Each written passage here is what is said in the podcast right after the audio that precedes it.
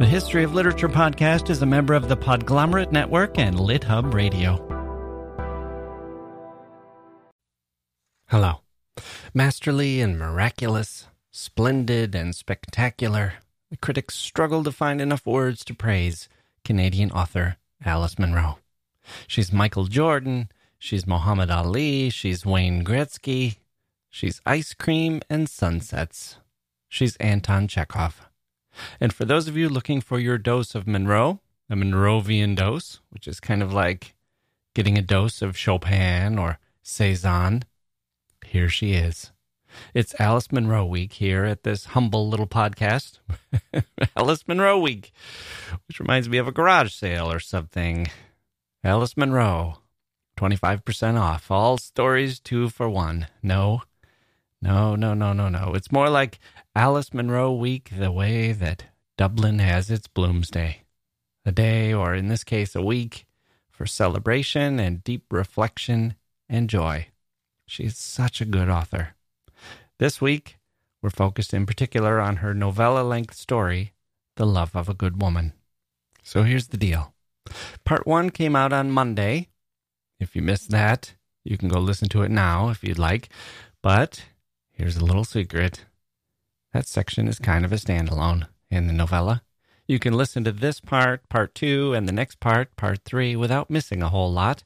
All you need to know to start part two is this We are in a small town in Canada in the past, mid 20th century, a place where people don't always say what's on their mind, a place where people live with dreams and frustrations, where they try to do what's right but they're often misguided in what that means. And a couple of decades ago, some boys found a body that belonged to an eye doctor, dead in a car, submerged in a pond. That's pretty much all you need to know. You could start here if you want. You can't skip this section, and you won't want to skip part three. But if you're pressed for time, you don't need to jump back to part one. You'll be just fine starting here if you want. Okay, enough preamble let's do our usual thing. We'll get our theme song out of the way. And then, well, no, no, no, wait, wait, no. It's too, stop, stop, stop, no. Stop. Stop. stop. Not the, that's not how this works. You know the cue. What are you doing today? You went too soon. Premature theme song playing. We do our usual thing. We'll get our theme song out of the way and then wait. stop. What? stop. Silence. Not off to a great start here, production wise. My producer, he's trying to do this remotely. So let's cut him some slack. Have you forgotten how this works?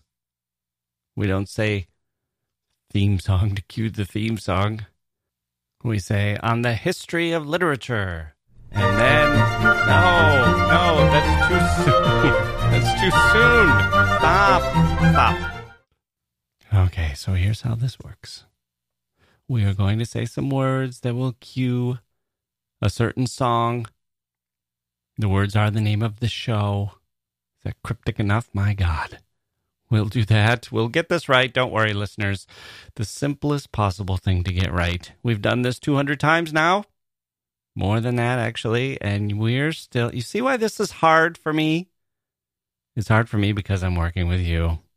Don't think too hard. You're overthinking except you don't learn. You're overthinking and underthinking all at once. Imagine where we'd be if you could just turn that around instead of overthinking and underthinking. Imagine if you could just underthink and overthink but at the right times Okay. We will get this elementary part of the show right eventually. Then we'll do some emails. We have some good ones today. We'll set up part two of our story, and then we will listen to part two of our story, which is The Love of a Woman by Alice Munro. Okay? Okay. That's all coming up on the history of literature.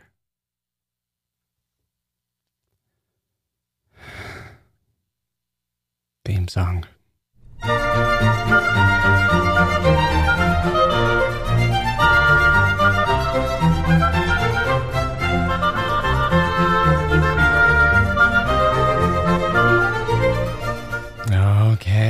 we go. Now we're cooking.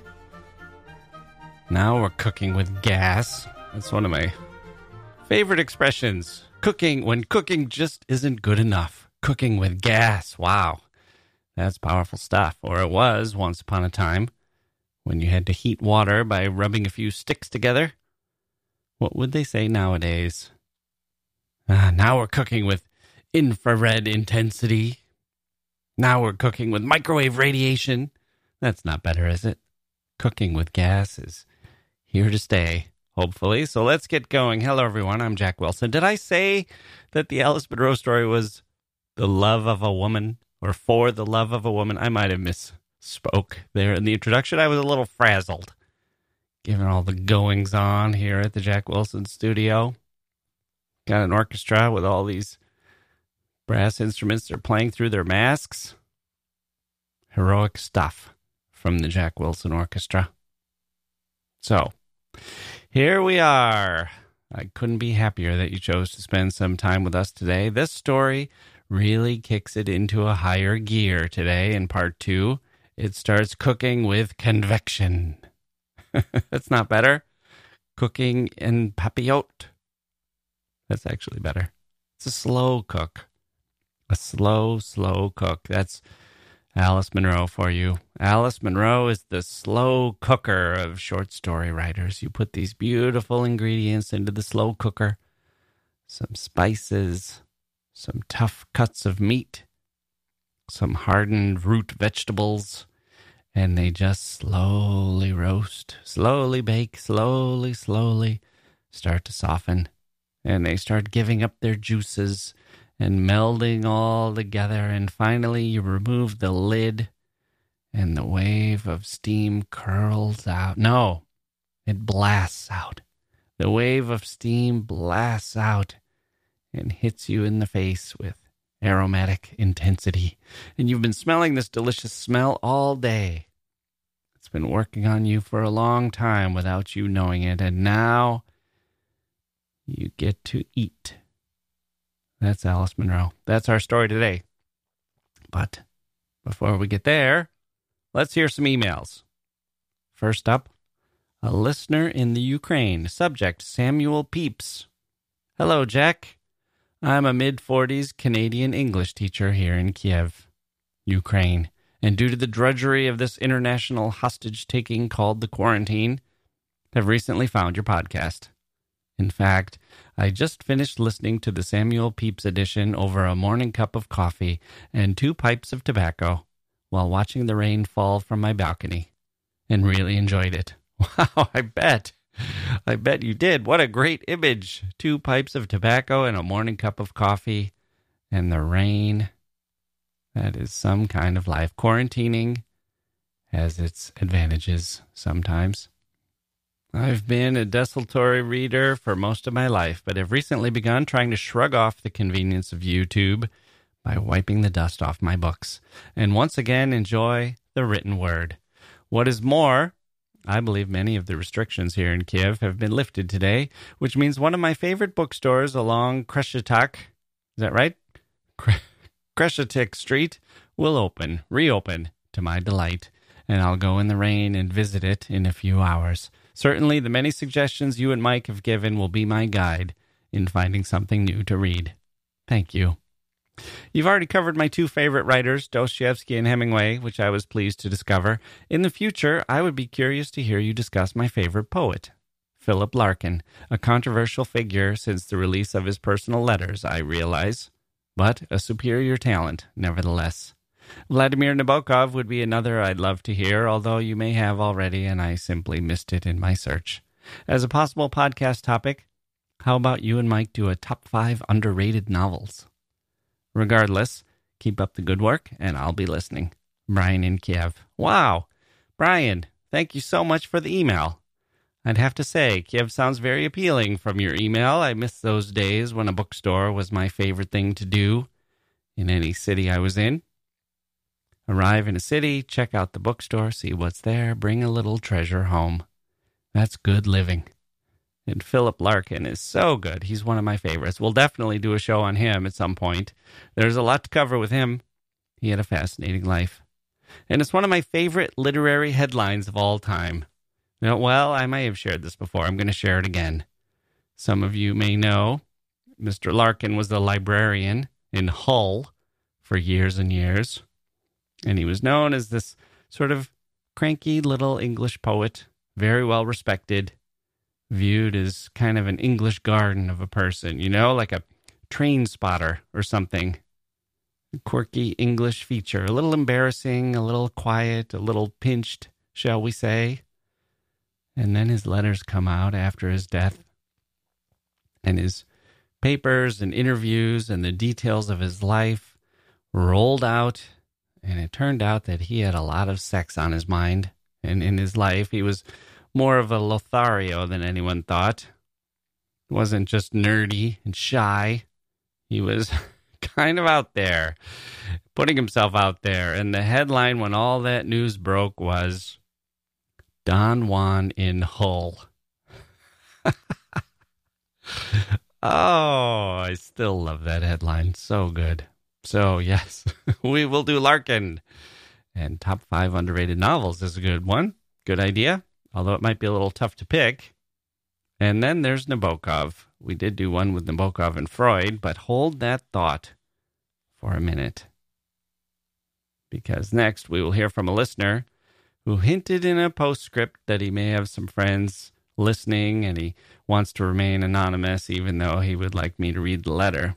So I will call him Z. Subject The most quoted author of the History of Literature podcast. Hi, Jacke. I have a game for you. The sort of game that you like to play with Mike, I guess. Who would you say is your most quoted author? This is an easy one. At least four out of 10 times he is mentioned on your podcast. Anyway, you can check the answer at the bottom of this email. Many times you have borrowed his words to shed some light on other authors' works, but although he is such an important figure in your podcast, he does not have an episode of his own. Well, there is one which I enjoyed very much about his relationship with Freud, and there is the episode where you talk about a book on Lolita and Dracula, if I remember correctly. But there is not an episode in which you truly delve into his books and his life. I think he deserves that for being the most quoted author of the podcast. And there is also Virginia Woolf. Well, I know this is starting to sound like a rant, but bear with me. The next paragraph will be more nice. okay, I'll look forward to that. She is also mentioned a lot of times in your episodes. In fact, she was on the front line of your British Army, and although she has two episodes dedicated to her, very interesting episodes, in none of them you really talk about her books. What do you feel about them? Which passages strike you the most? I would really love to hear that. But don't worry, I will continue to be your friend, even if you do not do so. I think that you already have a grand plan prepared for those two. Before writing this, I decided to avoid giving you suggestions of other authors that I w- wanted that I would like to hear on the podcast. For example, I wanted to make my case on why Olaf Stapledon, who Virginia Woolf admired, would make a great episode, but I believe you already have too many suggestions, and there is almost nothing I could recommend to you that you do not know about, except perhaps the ones in my mother tongue, Portuguese. Jacke, your podcast is amazing. I believe that 100 years from now, there will be sensorial podcasts or whatever they will have in the future about how great is your podcast. The episode about Flaubert was itself a true work of art. I cried at the end. Your friend, Z. Answer to quiz Nabokov. Well, Z, thank you very much. And wow, two votes for Nabokov that came in in the span of a few minutes. You and Brian in Kiev were both feeling the same absence. I will do an episode on Mr. Nabokov. We also talked about him in the Great Literary Feuds episode, I'm pretty sure, as he and Bunny Wilson went at it. I read an entire book about that feud, and it was very good. But yes, you are right. He and Virginia Woolf have both been prominent, but in kind of a tangential way. They are on the list for fuller treatment. Oscar Wilde is in that category too. You have just enough to tide you over so far in the archive, but and Ford Madox Ford, there's another one. Just a little to wet your whistle. But we should do more than that, hopefully soon. A lot of authors to get to. We're trying. Many thanks to you and Brian for those wonderful emails. They made my day. So let's take a quick break and come back with our setup to our story, which is part two of Alice Munro's masterpiece, The Love of a Good Woman.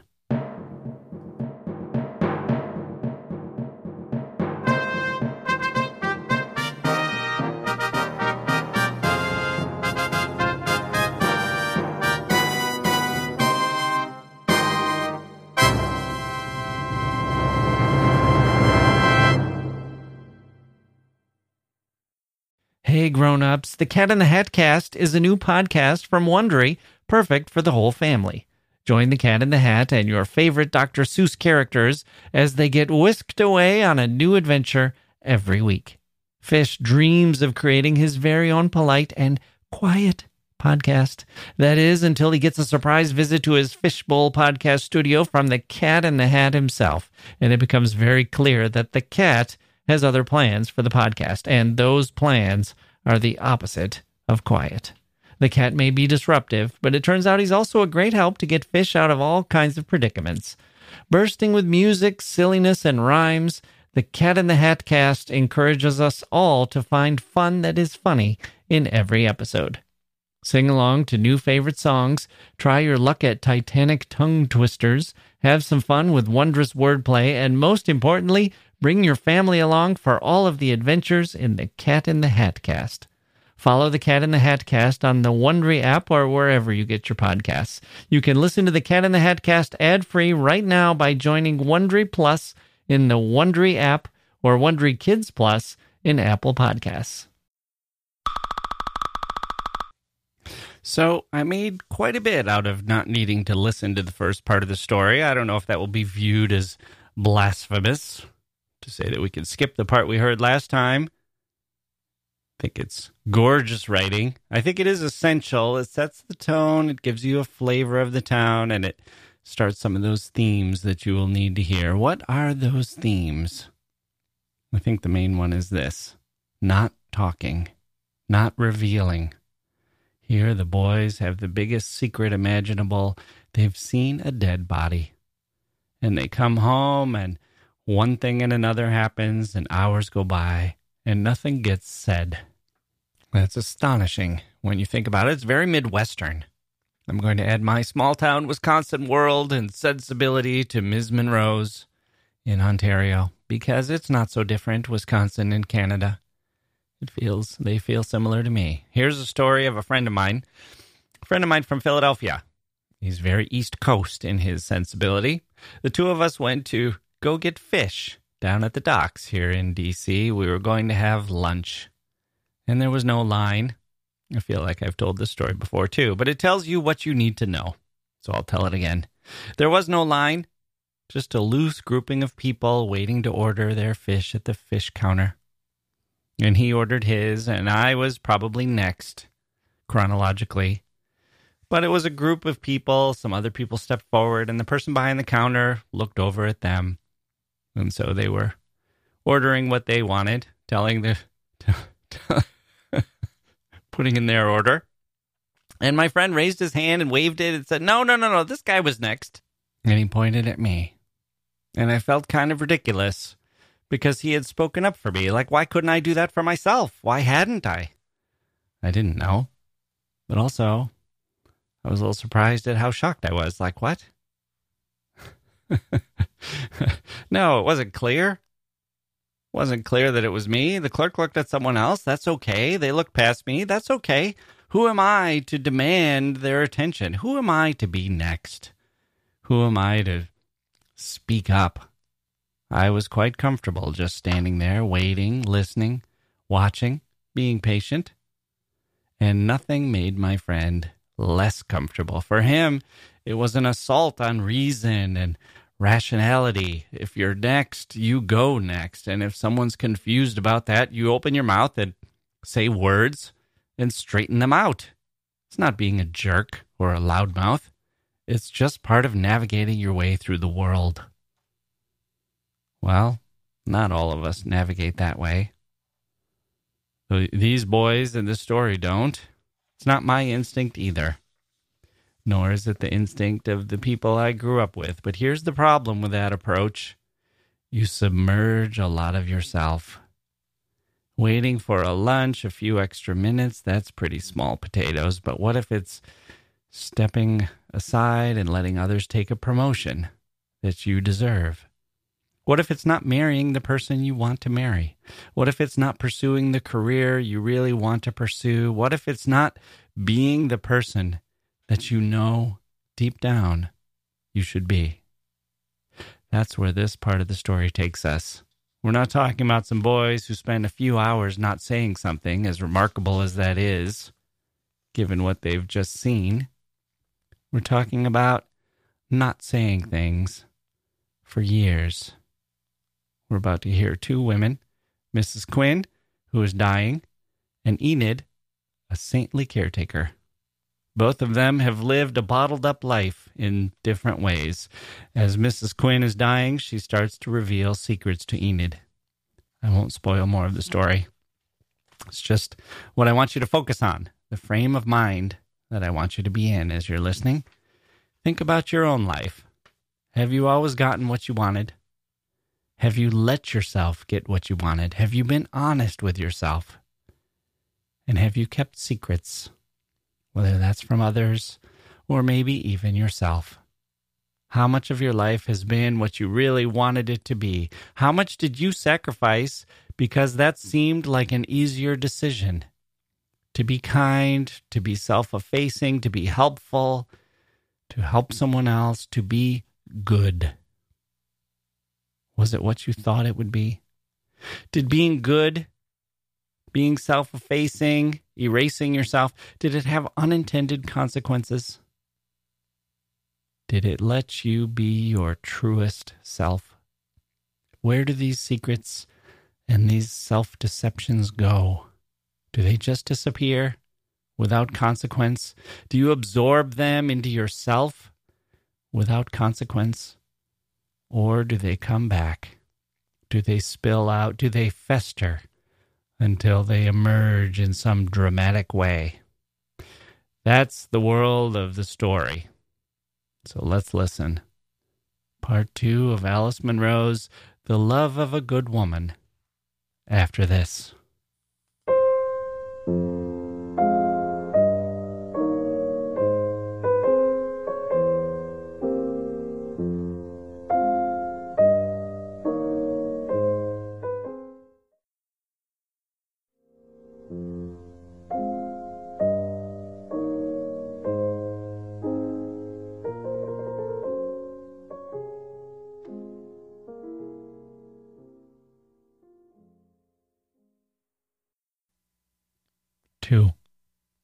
Failure. Glomerulonephritis, Enid wrote in her notebook. It was the first case that she had ever seen. The fact was that Mrs. Quinn's kidneys were failing, and nothing could be done about it. Her kidneys were drying up and turning into hard and useless granular lumps. Her urine at present was scanty and had a smoky look, and the smell that came out on her breath and through her skin was acrid and ominous. And there was another, fainter smell, like rotted fruit, that seemed to Enid related to the pale lavender brown stains appearing on her body. Her legs twitched in spasms of sudden pain, and her skin was subject to a violent itching, so that Enid had to rub her with ice. She wrapped the ice in towels and pressed the packs to the spots in torment. How do you contract that kind of a disease, anyhow? said Mrs. Quinn's sister in law. Her name was Mrs. Green, Olive Green. It had never occurred to her how that would sound, she said, until she got married and all of a sudden everybody was laughing at it. She lived on a farm a few miles away, out on the highway, and every few days she came and took the sheets and towels and night dresses home to wash. She did the children's washing as well, brought everything back freshly ironed and folded. She even ironed the ribbons on the night dresses. Enid was grateful to her. She had been on jobs where she had to do the laundry herself, or, worse still, loaded onto her mother, who would pay to have it done in town. Not wanting to offend, but seeing which way the questions were tending, she said, It's hard to tell. Because you hear one thing and another, Mrs. Green said. You hear that sometimes a woman might take some pills. They get these pills to take for when their period is late, and if they take them just like the doctor says and for a good purpose, that's fine. But if they take too many and for a bad purpose, their kidneys are wrecked. Am I right? I've never come in contact with a case like that, Enid said. Mrs. Green was a tall, stout woman. Like her brother Rupert, who was Mrs. Quinn's husband, she had a round, snub nosed, agreeably wrinkled face, the kind that Enid's mother called potato Irish. But behind Rupert's good humored expression, there was wariness and withholding. And behind Mrs. Green's, there was yearning. Enid did not know for what. To the simplest conversation, Mrs. Green brought a huge demand. Maybe it was just a yearning for news, news of something momentous, an event. Of course, an event was coming, something momentous at least in this family. Mrs. Quinn was going to die at the age of 27. That was the age she gave herself. Enid would have put some years on it, but once an illness had progressed this far, age was hard to guess. When her kidneys stopped working altogether, her heart would give out and she would die. The doctor had said to Enid, This'll take you into the summer, but the chances are you'll get some kind of a holiday before the hot weather's over. Rupert met her when he went up north, Mrs. Green said. He went off by himself. He worked in the bush up there. She had some kind of a job in a hotel. I'm not sure what. Chambermaid job. She wasn't raised up there, though. She says she was raised in an orphanage in Montreal. She can't help that. You'd expect her to speak French, but if she does, she don't let on. Enid said, An interesting life. You can say that again. An interesting life, said Enid. Sometimes she couldn't help it. She tried a joke where it had hardly a hope of working. She raised her eyebrows encouragingly, and Mrs. Green did smile. But was she hurt? That was just the way Rupert would smile in high school, warding off some possible mockery. He never had any kind of a girlfriend before that, said Mrs. Green. Enid had been in the same class as Rupert, though she did not mention that to Mrs. Green. She felt some embarrassment now because he was one of the boys, in fact, the main one, that she and her girlfriends had teased and tormented picked on, as they used to say. They had picked on Rupert, following him up the street, calling out, Hello, Rupert! Hello, Rupert! Putting him into a state of agony, watching his neck go red. Rupert's got scarlet fever, they would say. Rupert, you should be quarantined. And they would pretend that one of them, Enid, Joan McAuliffe, Marion Denny, had a case on him. She wants to speak to you, Rupert. Why don't you ever ask her out? You could phone her up at least. She's dying to talk to you. They did not really expect him to respond to these pleading overtures, but what joy if he had! He would have been rejected in short order and the story broadcast all over school. Why? Why did they treat him this way? Long to humiliate him? Simply because they could. Impossible that he would have forgotten. But he treated Enid as if she were a new acquaintance, his wife's nurse, come into his house from anywhere at all. And Enid took her cue from him. Things had been unusually well arranged here, to spare her extra work. Rupert slept at Mrs. Green's house and ate his meals there. The two little girls could have been there as well, but it would have meant putting them into another school. There was nearly a month to go before school was out for the summer. Rupert came into the house in the evenings and spoke to his children. Are you being good girls? he said. Show Daddy what you made with your blocks, said Enid. Show Daddy your pictures in the coloring book. The blocks, the crayons, the coloring books were all provided by Enid.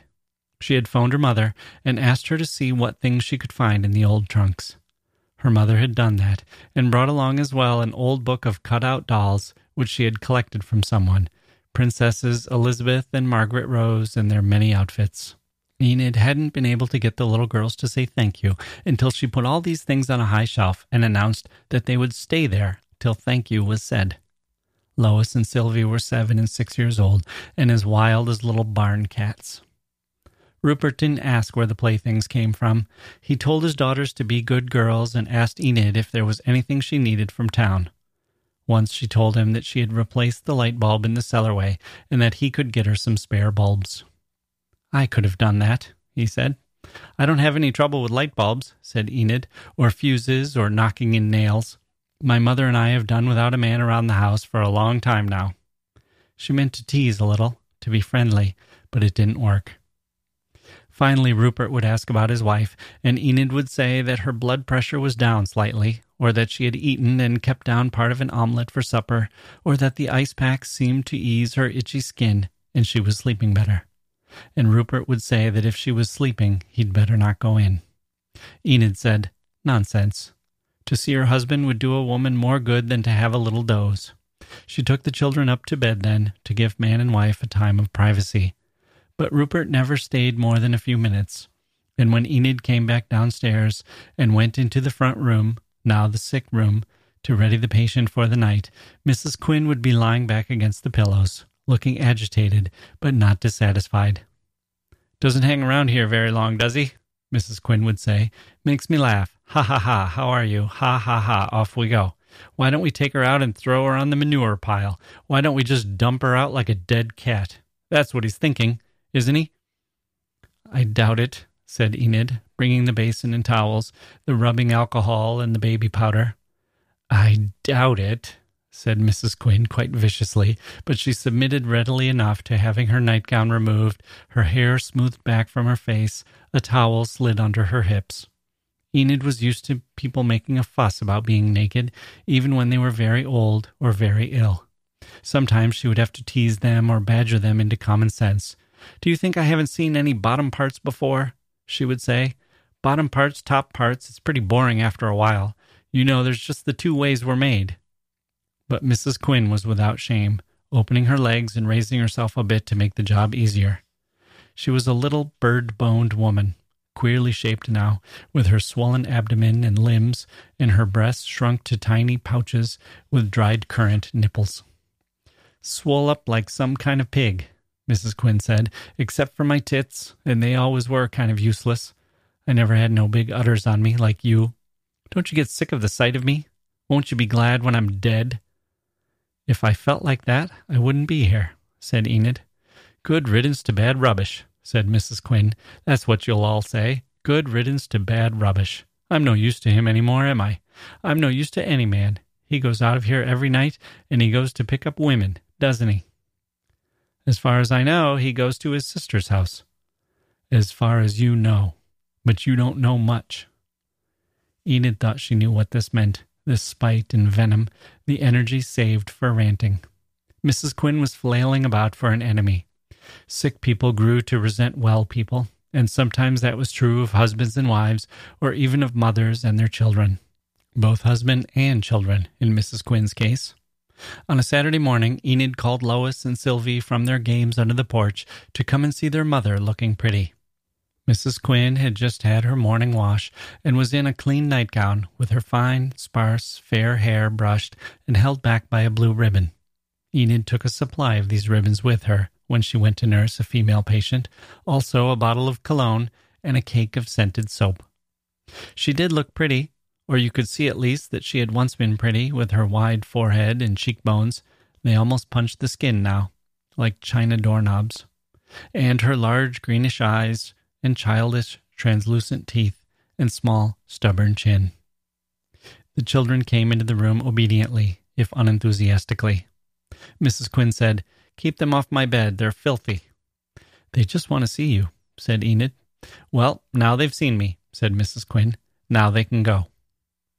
This behavior didn't seem to surprise or disappoint the children. They looked at Enid, and Enid said, All right, now your mother better have a rest and they ran out and slammed the kitchen door. Can't you get them to quit doing that? Mrs. Quinn said. Every time they do it, it's like a brick hits me in my chest. You would think these two daughters of hers were a pair of rowdy orphans, wished on her for an indefinite visit, but that was the way some people were, before they settled down to their dying, and sometimes even up to the event itself.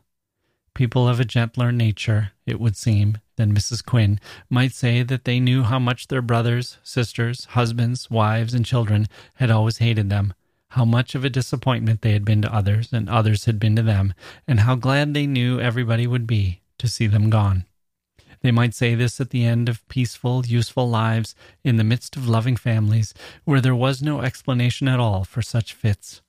And usually the fits passed. But often, too, in the last weeks or even days of life, there was mulling over of old feuds and slights or whimpering about some unjust punishment suffered seventy years earlier. Once a woman had asked Enid to bring her a willow platter from the cupboard, and Enid had thought that she wanted the comfort of looking at this one pretty possession for the last time. But it turned out that she wanted to use her last, surprising strength to smash it against the bedpost. Now I know my sister's never going to get her hands on that, she said. And often people remarked that their visitors were only coming to gloat and that the doctor was responsible for their sufferings. They detested the sight of Enid herself for her sleepless strength and patient hands and the way the juices of life were so admirably balanced and flowing in her. Enid was used to that, and she was able to understand the trouble they were in, the trouble of dying, and also the trouble of their lives that sometimes overshadowed that. But with Mrs. Quinn, she was at a loss. It was not just that she couldn't supply comfort here, it was that she couldn't want to. She could not conquer her dislike of this doomed, miserable young woman. She disliked this body that she had to wash and powder and placate with ice and alcohol rubs. She understood now what people meant when they said that they hated sickness and sick bodies. She understood the women who had said to her, I don't know how you do it. I could never be a nurse. That's the one thing I could never be. She disliked this particular body, all the particular signs of its disease, the smell of it, and the discoloration, the malignant looking little nipples, and the pathetic ferret like teeth. She saw all this as the sign of a willed corruption. She was as bad as Mrs. Green, sniffing out rampant impurity. In spite of being a nurse who knew better, and in spite of its being her job, and surely her nature, to be compassionate. She didn't know why this was happening. Mrs. Quinn reminded her somewhat of girls she had known in high school, cheaply dressed, sickly looking girls with dreary futures who still displayed a hard faced satisfaction with themselves. They lasted only a year or two. They got pregnant. Most of them got married. Enid had nursed some of them in later years in home childbirth and found their confidence exhausted and their bold streak turned into meekness or even piety. She was sorry for them, even when she remembered how determined they had been to get what they had got. Mrs. Quinn was a harder case. Mrs. Quinn might crack and crack, but there would be nothing but sullen mischief, nothing but rot inside her. Worse even than the fact that Enid should feel this revulsion was the fact that Mrs. Quinn knew it. No patience or gentleness or cheerfulness that Enid could summon would keep Mrs. Quinn from knowing, and Mrs. Quinn made knowing it her triumph. Good riddance to bad rubbish. When Enid was 20 years old and had almost finished her nurse's training, her father was dying in the Walley Hospital. That was when he said to her, I don't know as I care for this career of yours. I don't want you working in a place like this. Enid bent over him and asked what sort of place he thought he was in. It's only the Walley Hospital, she said. I know that, said her father, sounding as calm and reasonable as he had always done. He was an insurance and real estate agent. I know what I'm talking about. Promise me you won't. Promise you what? said Enid. You won't do this kind of work, her father said. She could not get any further explanation out of him.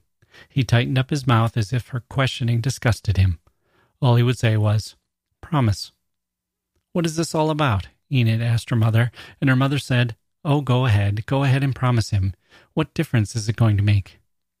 Enid thought this a shocking thing to say, but made no comment. It was consistent with her mother's way of looking at a lot of things. I'm not going to promise anything I don't understand, she said. I'm probably not going to promise anything anyway. But if you know what he's talking about, you ought to tell me. It's just this idea he's got now, her mother said. He's got an idea that nursing makes a woman coarse. Enid said, Coarse. Her mother said that the part of nursing her father objected to was the familiarity nurses had with men's bodies. Her father thought he had decided that such familiarity would change a girl, and furthermore, that it would change the way men thought about that girl. It would spoil her good chances and give her a lot of other chances that were not so good. Some men would lose interest, and others would become interested in the wrong way. I suppose it's all mixed up with wanting you to get married, her mother said. Too bad if it is, said Enid. But she ended up promising. And her mother said, Well, I hope that makes you happy. Not makes him happy, makes you. It seemed that her mother had known before Enid did just how tempting this promise would be. The deathbed promise, the self denial, the wholesale sacrifice. And the more absurd, the better. This was what she had given into. And not for love of her father, either, her mother implied, but for the thrill of it. Sheer noble perversity. If he'd asked you to give up something you didn't care one way or the other about, you'd probably have told him nothing doing, her mother said. If, for instance, he'd asked you to give up wearing lipstick, you'd still be wearing it. Enid listened to this with a patient expression. Did you pray about it? Her, said her mother sharply. Enid said yes. She withdrew from nursing school. She stayed at home and kept busy. There was enough money that she did not have to work. In fact, her mother had not wanted Enid to go into nursing in the first place, claiming that it was something poor girls did. It was a way out for girls whose parents couldn't keep them or send them to college. Enid did not remind her of this inconsistency. She painted a fence, she tied up the rose bushes for winter. She learned to bake and she learned to play bridge, taking her father's place in the weekly games her mother played with Mr. and Mrs. Willens from next door. In no time at all, she became, as Mr. Willen said, a scandalously good player. He took to turning up with chocolates or a pink rose for her to make up for his own inadequacies as a partner. She went skating in the winter evenings. She played badminton. She had never lacked friends, and she didn't now. Most of the people who had been in the last year of high school with her were finishing college now, or were already working at a distance as teachers or nurses or chartered accountants but she made friends with others who had dropped out before senior year to work in banks or stores or offices to become plumbers or milliners. The girls in this group were dropping like flies. As they said of each other, they were dropping into matrimony. Enid was an organizer of bridal showers and a help at trousseau teas. In a couple of years would come the christenings, where she could expect to be a favorite godmother. Children not related to her would grow up calling her aunt and she was already a sort of honorary daughter to women of her mother's age and older, the only young woman who had time for the book club and the horticultural society. So, quickly and easily, still in her youth, she was slipping into this essential, central, yet isolated role. But in fact, it had been her role all along. In high school, she was always the class secretary or class social convener. She was well liked and high spirited and well dressed and good looking but she was slightly set apart. She had friends who were boys, but never a boyfriend.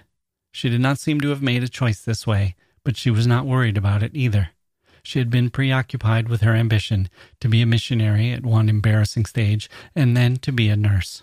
She had never thought of nursing as just something to do until she got married. Her hope was to be good and do good, and not necessarily in the orderly, customary, wifely way. At New Year's, she went to the dance in the town hall. The man who danced with her most often and escorted her home and pressed her hand good night was the manager of the creamery, a man in his forties, never married, an excellent dancer, an avuncular friend to girls unlikely to find partners. No woman ever took him seriously. Maybe you should take a business course, her mother said, or why shouldn't you go to college? Where the men might be more appreciative, she was surely thinking. I'm too old, said Enid. Her mother laughed. That only shows how young you are, she said. She seemed relieved to discover that her daughter had a touch of folly natural to her age, that she could think twenty one was at a vast distance from eighteen. I'm not going to troop in with kids out of high school, Enid said. I mean it. What do you want to get rid of me for, anyway? I'm fine here. This sulkiness or sharpness also seemed to please and reassure her mother. But after a moment she sighed and said, You'll be surprised how fast the years go by. That August, there were a lot of cases of measles and a few of polio at the same time. The doctor who had looked after Enid's father and had observed her competence around the hospital asked her if she would be willing to help out for a while, nursing people at home. She said that she would think about it. You mean pray?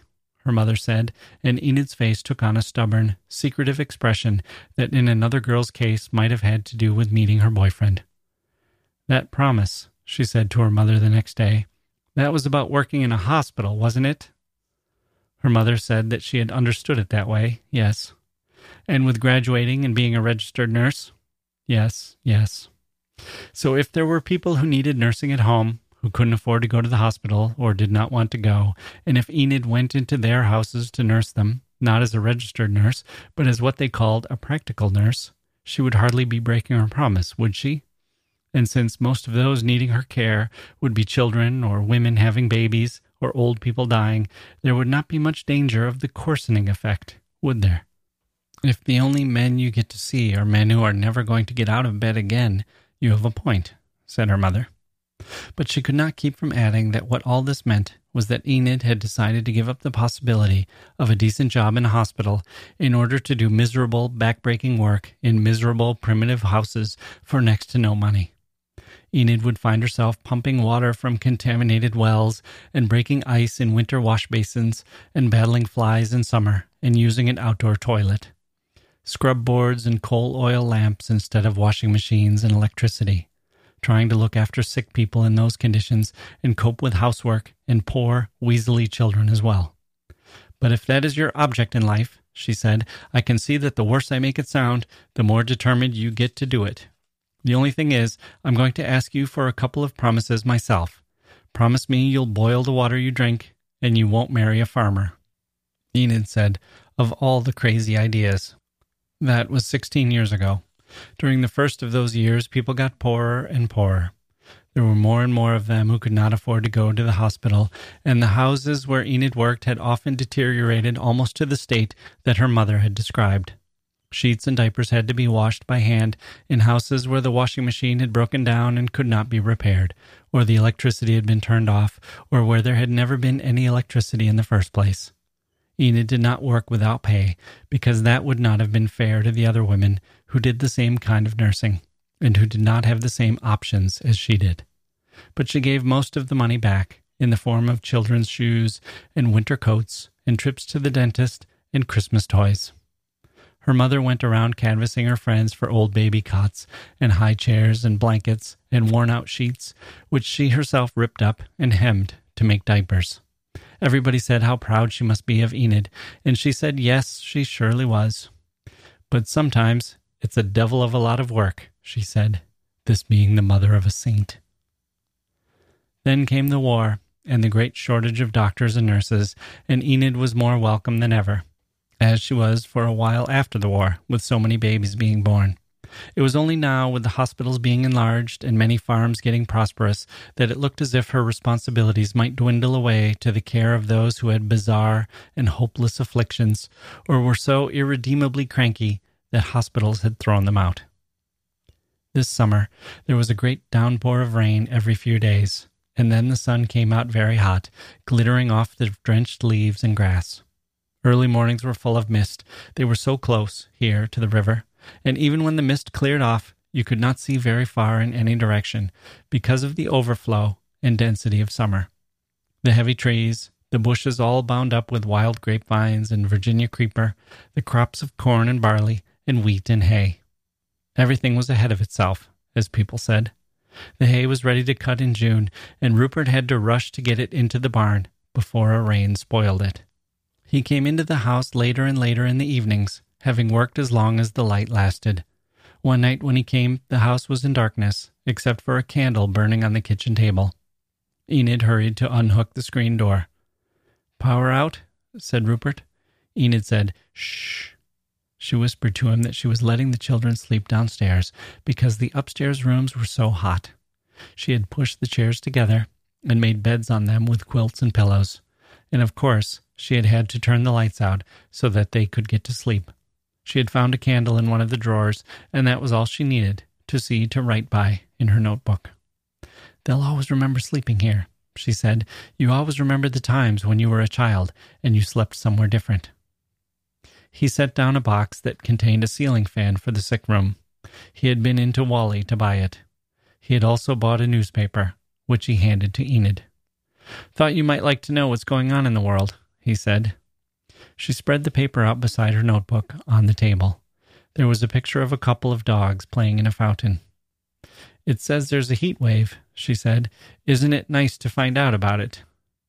Rupert was carefully lifting the fan out of its box. That'll be wonderful, she said. It's cooled off in there now, but it'll be such a comfort to her tomorrow. I'll be over early to put it up, he said. Then he asked how his wife had been that day. Enid said that the pains in her legs had been easing off, and the new pills the doctor had her on seemed to be letting her get some rest. The only thing is, she goes to sleep so soon, she said. It makes it hard for you to get a visit. Better she gets the rest, Rupert said.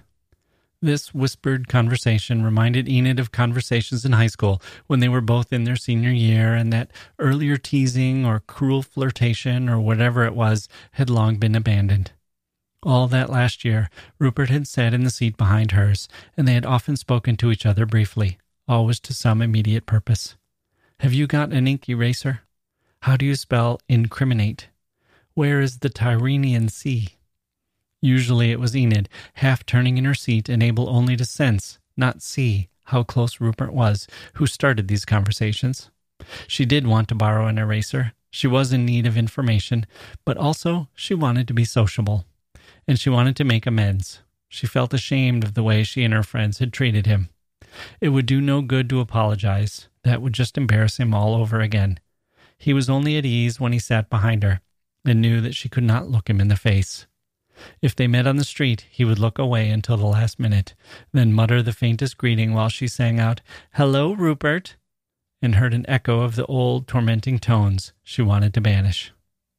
But when he actually laid a finger on her shoulder tapping for attention. When he bent forward, almost touching, or maybe really touching, she could not tell for sure, her thick hair that was wild even in a bob, then she felt forgiven. In a way, she felt honored, restored to seriousness and to respect. Where, where exactly is the Tyrrhenian Sea? She wondered if he remembered anything at all of that now. She separated the back and front parts of the paper, Margaret Truman was visiting England and had curtsied to the royal family. The king's doctors were trying to cure his Buerger's disease with vitamin E. She offered the front part to Rupert. I'm going to look at the crossword, she said. I like to do the crossword. It relaxes me at the end of the day. Rupert sat down and began to read the paper, and she asked him if he would like a cup of tea. Of course, he said not to bother, and she went ahead and made it anyway, understanding that this reply might as well be yes in country speech. It's a South American theme, she said, looking at the crossword. Latin American theme. First across is a musical garment. A musical garment? Garment. A lot of letters. Oh. Oh, I'm lucky tonight. Cape Horn. You see how silly they are, these things, she said, and rose and poured the tea. If he did remember, did he hold anything against her? Maybe her blithe friendliness in their senior year had been as unwelcome, as superior seeming to him, as that early taunting. When she first saw him in this house, she thought that he had not changed much. He had been a tall, solid, round faced boy, and he was a tall, heavy, round faced man. He had worn his hair so short, always, that it didn't make much difference, that there was less of it now, and that it had turned from light brown to gray brown. A permanent sunburn had taken the place of his blushes, and whatever troubled him and showed in his face might have been just the same old trouble the problem of occupying space in the world and having a name that people could call you by, being somebody they thought they could know. She thought of him sitting in the senior class, a small class by that time. In five years, the unstudious, the carefree, and the indifferent had been weeded out, leaving these overgrown, grave, and docile children learning trigonometry learning Latin. What kind of life did they think they were preparing for?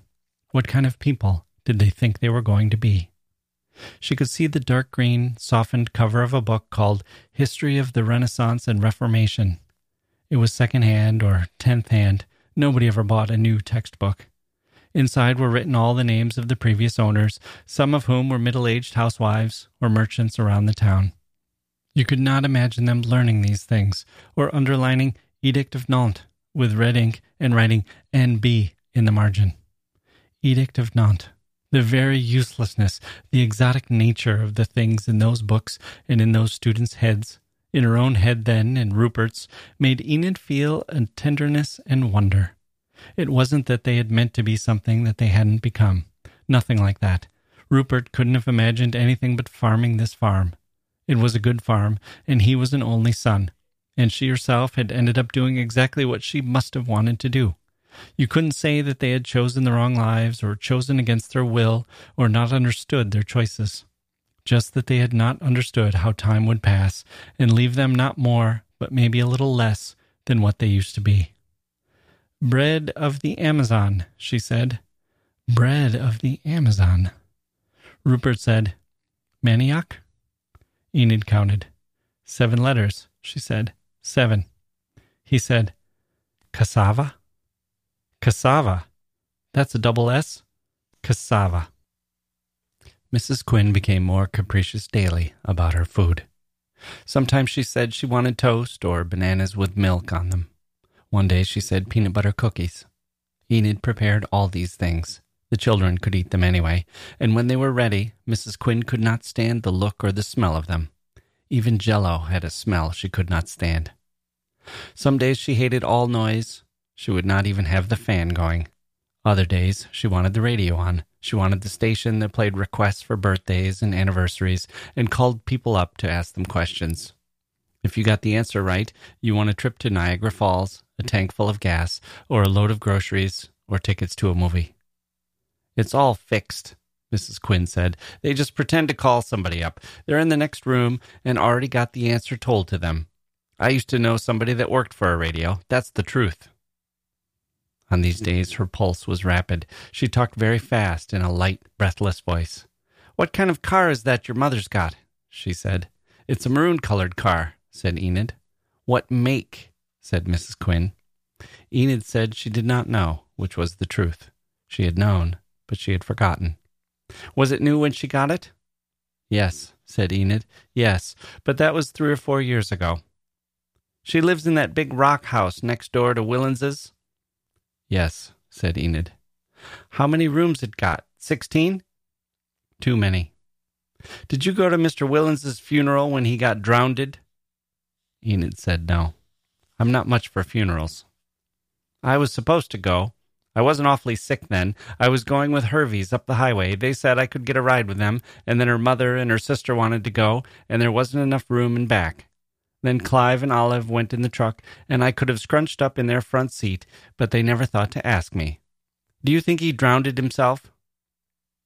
Enid thought of Mr. Willens handing her a rose, his jokey gallantry that made the nerves of her teeth ache, as from too much sugar. I don't know, I wouldn't think so. Did him and Mrs. Willens get along all right? As far as I know, they got along beautifully. Oh, is that so? said Mrs. Quinn, trying to imitate Enid's reserved tone. Beautifully. Enid slept on the couch in Mrs. Quinn's room.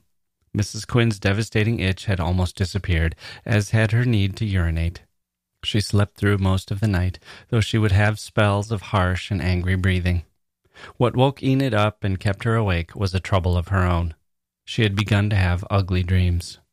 These were unlike any dreams she had ever had before. She used to think that a bad dream was one of finding herself in an unfamiliar house where the rooms kept changing and there was always more work to do than she could handle, work undone that she thought she had done, innumerable distractions. And then, of course, she had what she thought of as romantic dreams, in which some man would have his arm around her, or even be embracing her. It might be a stranger, or a man she knew, sometimes a man whom it was quite a joke to think of in that way. These dreams made her thoughtful, or a little sad, but relieved in some way to know that such feelings were possible for her. They could be embarrassing, but were nothing, nothing at all compared with the dreams that she was having now. In the dreams that came to her now, she would be copulating or trying to copulate. Sometimes she was prevented by intruders or shifts of circumstances, with utterly forbidden and unthinkable partners, with fat, squirmy babies, or patients in bandages, or her own mother. She would be slick with lust, hollow and groaning with it, and she would set to work with roughness and an attitude of evil pragmatism. Yes, this will have to do she would say to herself. This will do if nothing better comes along. And this coldness of heart, this matter of fact depravity, simply drove her lust along. She woke up unrepentant, sweaty and exhausted, and lay like a carcass until her own self, her shame and disbelief, came pouring back into her. The sweat went cold on her skin. She lay there shivering in the warm night with disgust and humiliation. She did not dare go back to sleep. She got used to the dark and the long rectangles of the net curtained windows filled with a faint light, and the sick woman's breath grating and scolding and then almost disappearing. If she were a Catholic, she thought, was this the sort of thing that could come out at confession? It didn't seem like the sort of thing she could even bring out in a private prayer. She didn't pray much anymore, except formally, and to bring the experiences she had just been through to the attention of God seemed absolutely useless, disrespectful. He would be insulted. She was insulted by her own mind. Her religion was hopeful and sensible, and there was no room in it for any sort of rubbishy drama, such as the invasion of the devil into her sleep. The filth in her mind was in her, and there was no point in dramatizing it and making it seem important.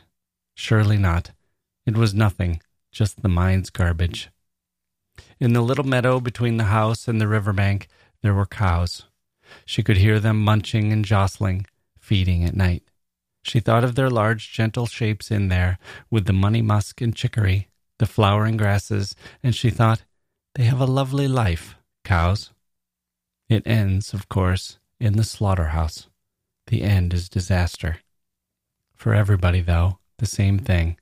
Evil grabs us when we are sleeping. Pain and disintegration lie in wait. Animal horrors, all worse than you can imagine beforehand the comforts of bed and the cow's breath, the pattern of the stars at night, all that can get turned on its head in an instant. And here she was, here was Enid, working her life away pretending it wasn't so, trying to ease people, trying to be good. An angel of mercy, as her mother had said, with less and less irony as time went on. Patients and doctors, too, had said it. And all the time, how many thought that she was a fool, the people she spent her labors on might secretly despise her, thinking they'd never do the same in her place, never be fool enough. No. Miserable offenders came into her head. Miserable offenders. Restore them that are penitent. So she got up and went to work, as far as she was concerned. That was the best way to be penitent. She worked very quietly but steadily through the night, washing the cloudy glasses and sticky plates that were in the cupboards and establishing order where there was none before. None. Teacups had sat between the ketchup and the mustard and toilet paper on top of a pail of honey. There was no waxed paper or even newspaper laid out on the shelves. Brown sugar in the bag was as hard as rock. It was understandable that things should have gone downhill in the last few months, but it looked as if there had been no care. No organization here, ever. All the net curtains were gray with smoke, and the window panes were greasy. The last bit of jam had been left to grow fuzz in the jar, and the vile smelling water that had held some ancient bouquet had never been dumped out of its jug. But this was a good house still, that scrubbing and painting could restore. Though what could you do about the ugly brown paint that had been recently and sloppily applied to the front room floor? When she had a moment later in the day, she pulled up the weeds out of Rupert's mother's flower beds, dug up the burdocks and twitch grass that were smothering the valiant perennials. She taught the children to hold their spoons properly and to say grace. Thank you for the world so sweet. Thank you for the food we eat. She taught them to brush their teeth and after that to say their prayers. God bless Mamma and Daddy and Enid and Aunt Olive and Uncle Clive and Princess Elizabeth and Margaret Rose. After that, each added the name of the other. They had been doing it for quite a while when Sylvie said, What does it mean? Enid said, What does what mean? What does it mean, God bless? Enid made eggnogs, not flavoring them even with vanilla, and fed them to Mrs. Quinn from a spoon. She fed her a little of the rich liquid at a time, and Mrs. Quinn was able to hold down what was given to her in small amounts. If she could not do that, Enid spooned out flat, lukewarm ginger ale. The sunlight, or any light, was as hateful as noise to Mrs. Quinn by now. Enid had to hang thick quilts over the windows, even when the blinds were pulled down. With the fan shut off, as Mrs. Quinn demanded, the room became very hot, and sweat dripped from Enid's forehead as she bent over the bed, attending to the patient. Mrs. Quinn went into fits of shivering. She could never be warm enough. This is dragging out, the doctor said. It must be those milkshakes you're giving her, keeping her going. Eggnogs, said Enid, as if it mattered. Mrs. Quinn was often now too tired or weak to talk. Sometimes she lay in a stupor, with her breathing so faint and her pulse so lost and wandering that a person less experienced than Enid would have taken her for dead. But at other times she rallied, wanted the radio on, then wanted it off. She knew perfectly well who she was still and who Enid was, and she sometimes seemed to be watching Enid with a speculative or inquiring look in her eyes. Color was long gone from her face and even from her lips, but her eyes looked greener than they had in the past, a milky, cloudy green. Enid tried to answer the look that was bent on her. Would you like me to get a priest to talk to you? Mrs. Quinn looked as if she wanted to spit. Do I look like a Mick? She said. A minister? said Enid. She knew that this was the right thing to ask, but the spirit in which she asked it was not right. It was cold and faintly malicious. No, this was not what Mrs. Quinn wanted. She grunted with displeasure. There was some energy in her still, and Enid had the feeling that she was building it up for a purpose. Do you want to talk to your children? she said, making herself speak compassionately and encouragingly. Is that what you want? No. Your husband? Your husband will be here in a little while. Enid didn't know that for sure. Rupert arrived so late some nights after Mrs. Quinn had taken the final pills and gone to sleep. Then he sat with Enid. He always brought her the newspaper. He asked what she wrote in her notebooks. He noticed that there were two, and she told him. One for the doctor, with a record of blood pressure and pulse and temperature, a record of what was eaten, vomited, excreted, medicines taken, some general summing up of the patient's condition. In the other notebook, for herself, she wrote many of the same things, though perhaps not so exactly, but she added details about the weather and what was happening all around, and things to remember. For instance, I wrote something down the other day, she said, something that Lois said. Lois and Sylvie came in when Mrs. Green was here, and Mrs. Green was mentioning how the berry bushes were growing along the lane and stretching across the road, and Lois said, It's like in Sleeping Beauty, because I'd read them the story. I made a note of that.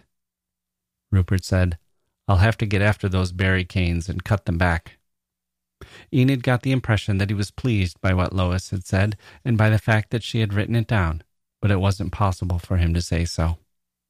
One night, he told her that he would be away for a couple of days at a stock auction. He had asked the doctor if it was all right, and the doctor had said to go ahead.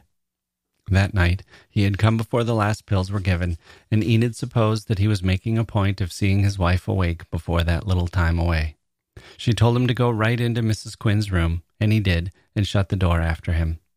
Enid picked up the paper and thought of going upstairs to read it, but the children probably weren't asleep yet. They would find excuses for calling her in. She could go out on the porch, but there were mosquitoes at this time of day, especially after a rain like the afternoons. She was afraid of he- overhearing some intimacy, or perhaps the suggestion of a fight, then having to face him when he came out. Mrs. Quinn was building up to a display. Of that, Enid felt sure. And before she made up her mind where to go, she did overhear something. Not the recriminations, or, if it was possible, the endearments, or perhaps even weeping, that she had been half expecting, but a laugh. She heard Mrs. Quinn weakly laughing, and the laughter had the mockery and satisfaction in it that Enid had heard before, but also something she hadn't heard before, not in her life, something deliberately vile. She didn't move, though she should have, and she was at the table still. She was still there staring at the door of the room when he came out a moment later. He didn't avoid her eyes, or she his. She couldn't. Yet she couldn't have said for sure that he saw her. He just looked at her and went on outside. He looked as if he had caught hold of an electric wire and begged pardon. Who of? That his body was given over to this stupid catastrophe. The next day, Mrs. Quinn's strength came flooding back in that unnatural and deceptive way that Enid had seen once or twice in others. Mrs. Quinn wanted to sit up against the pillows. She wanted the fan turned on. Enid said, What a good idea. I could tell you something you wouldn't believe, Mrs. Quinn said. People tell me lots of things, said Enid. Sure. Lies, Mrs. Quinn said. I bet it's all lies. You know Mr. Willens was right here in this room? 3. Mistake. Mrs. Quinn had been sitting in the rocker getting her eyes examined, and Mr. Willens had been close up front of her with the thing up to her eyes, and neither one of them heard Rupert come in, because he was supposed to be cutting wood down by the river. But he had sneaked back. He sneaked back through the kitchen, not making any noise. He must have seen Mr. Willens's car outside before he did that. Then he opened the door to this room just easy, till he saw Mr. Willens there on his knees, holding the thing up to her eye, and he had the other hand on her leg to keep his balance. He had grabbed her leg to keep his balance, and her skirt got scrunched up, and her leg showed bare. But that was all there was to it, and she couldn't do a thing about it. She had to concentrate on keeping still. So Rupert got in the room without either of them hearing him come in, and then he just gave one jump and landed on Mr. Willens like a bolt of lightning, and Mr. Willens couldn't get up or turn around. He was down before he knew it. Rupert banged his head up and down on the floor. Rupert banged the life out of him, and she jumped up so fast the chair went over, and Mr. Willens's box where he kept his eye things got knocked over, and all the things flew out of it. Rupert just walloped him, and maybe he hit the leg of the stove. She didn't know what. She thought, it's me next. But she couldn't get round them to run out of the room, and then she saw Rupert wasn't going to go for her after all. He was out of wind, and he just set the chair up and sat down in it.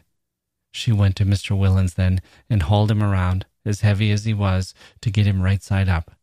His eyes were not quite open, not shut either, and there was dribble coming out of his mouth but no skin broke on his face or bruise you could see. Maybe it wouldn't have come up yet.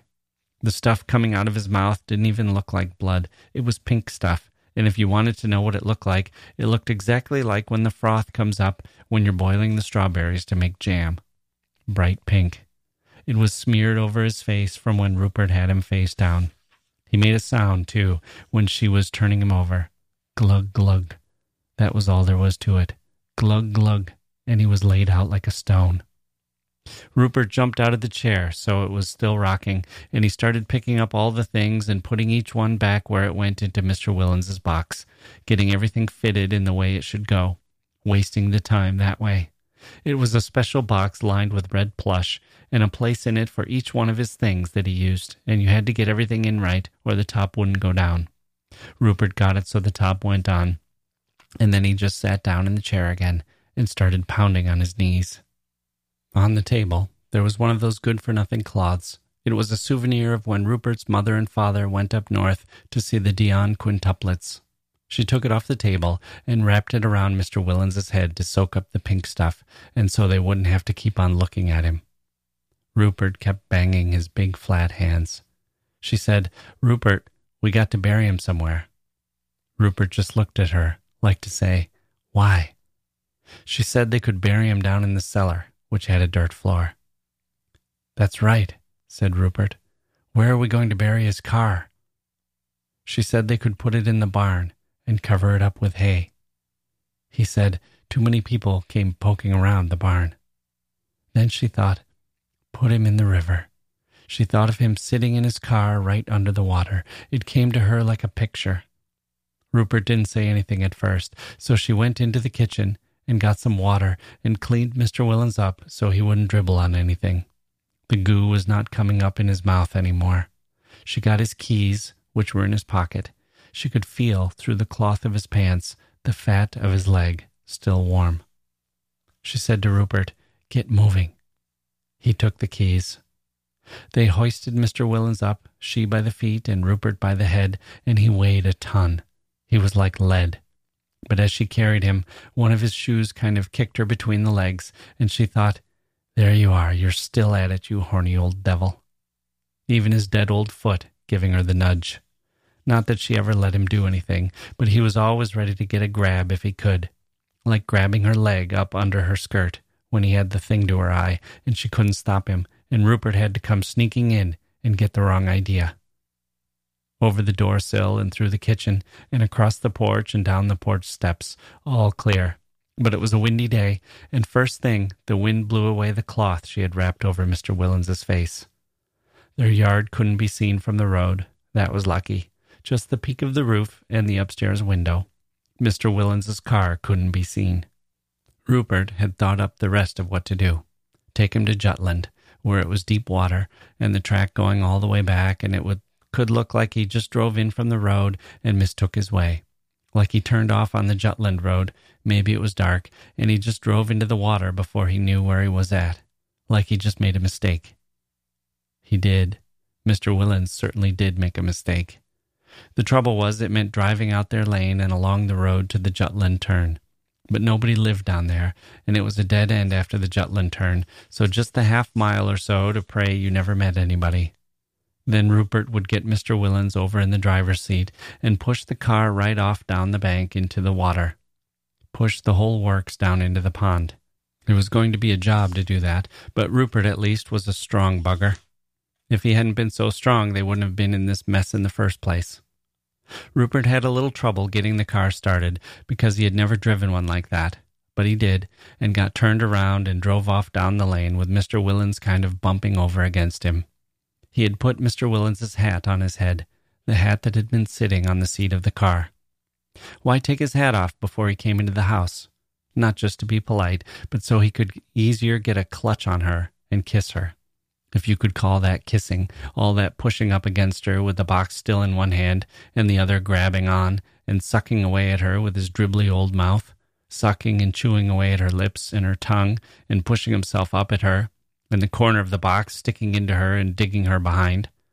She was so surprised, and he got such a hold, she didn't know how to get out of it, pushing and sucking and dribbling and digging into her and hurting her all at the same time. He was a dirty old brute. She went and got the quintuplets cloth where it had blown onto the fence. She looked hard for blood on the steps or any mess on the porch or through the kitchen, but all she found was in the front room, also some on her shoes. She scrubbed up what was on the floor and scrubbed her shoes, which she took off, and not till she had all that done did she see a smear right down her front. How did she come by that? And the same time she saw it, she heard a noise that turned her to stone. She heard a car, and it was a car she didn't know, and it was coming down the lane. She looked through the net curtain, and sure enough, a new looking car and dark green. Her smeared down front and shoes off, and the floor wet. She moved back where she couldn't be seen, but she couldn't think of where to hide. The car stopped and a car door opened, but the engine didn't cut off. She heard the door shut, and then the car turned around, and she heard the sound of it driving back up the lane. And she heard Lois and Sylvie on the porch. It was the teacher's boyfriend's car. He picked up the teacher every Friday afternoon, and this was a Friday.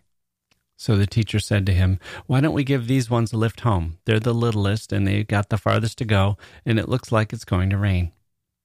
It did rain, too. It had started by the time Rupert got back, walking home along the river bank. She said, A good thing. It'll muddy up your tracks when you want to push it over.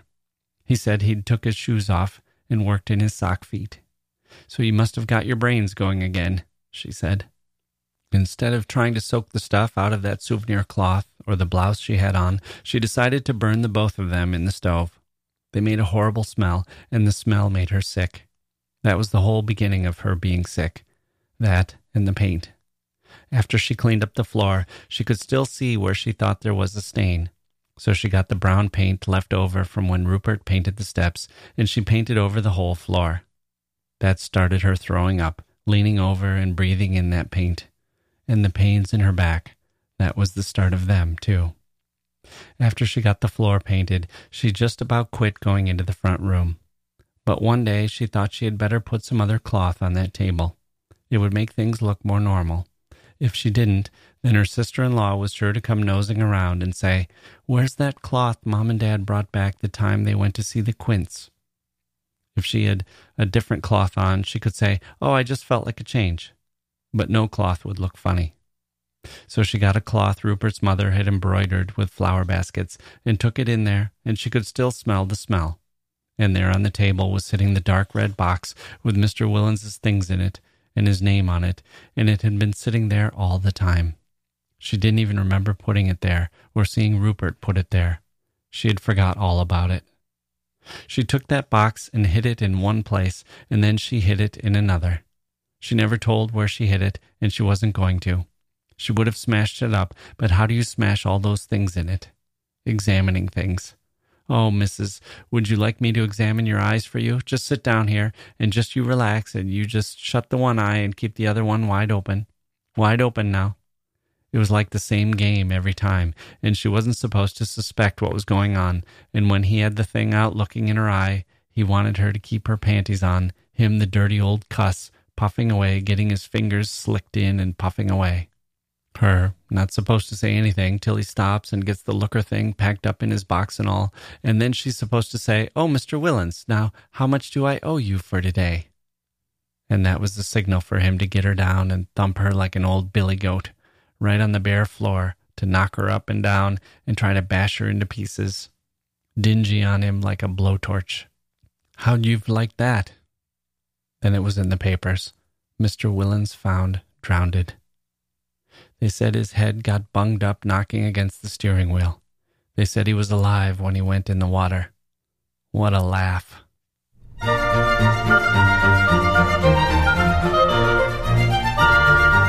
Mm, okay, there we go. Wasn't that fantastic? Don't you want to know what's going to happen next? We are cooking with gas, or we're cooking with our slow cooker. Our Munrovian slow cooker. We've got about six hours in there so far, a couple more, and this thing is really going to be a sumptuous meal. I can't wait. Speaking of which, if you'd like to be a sumptuous meal or have a sumptuous meal or contribute to us, well, sorry. If you'd like to do a little cooking, how about that? None of this is really working out, is it? It's not a great segue, I'm afraid. As a segue, it's more like segue word. A seg wrong way. A seg wrong way down a one way street. So I'll just say it straight out. If you would like to help support the show, you can visit patreon.com slash literature or historyofliterature.com slash shop. If you'd like to learn more about the show, we're on Facebook and Twitter. Twitter is the Jacke Wilson and Literature SC for Mike's handle. And we're at historyofliterature.com and an older website, jackewilson.com, and Facebook. What is Facebook? I don't even know. Facebook.com slash history of literature, I think. We are located wherever you get your favorite podcasts, which is also a good place to rank, review, and subscribe. Our rousing conclusion to the Alice Munro story is coming up in just a couple of days, so please come back for that. You won't want to miss it. I'm Jacke Wilson. Thank you for listening, and we'll see you next time.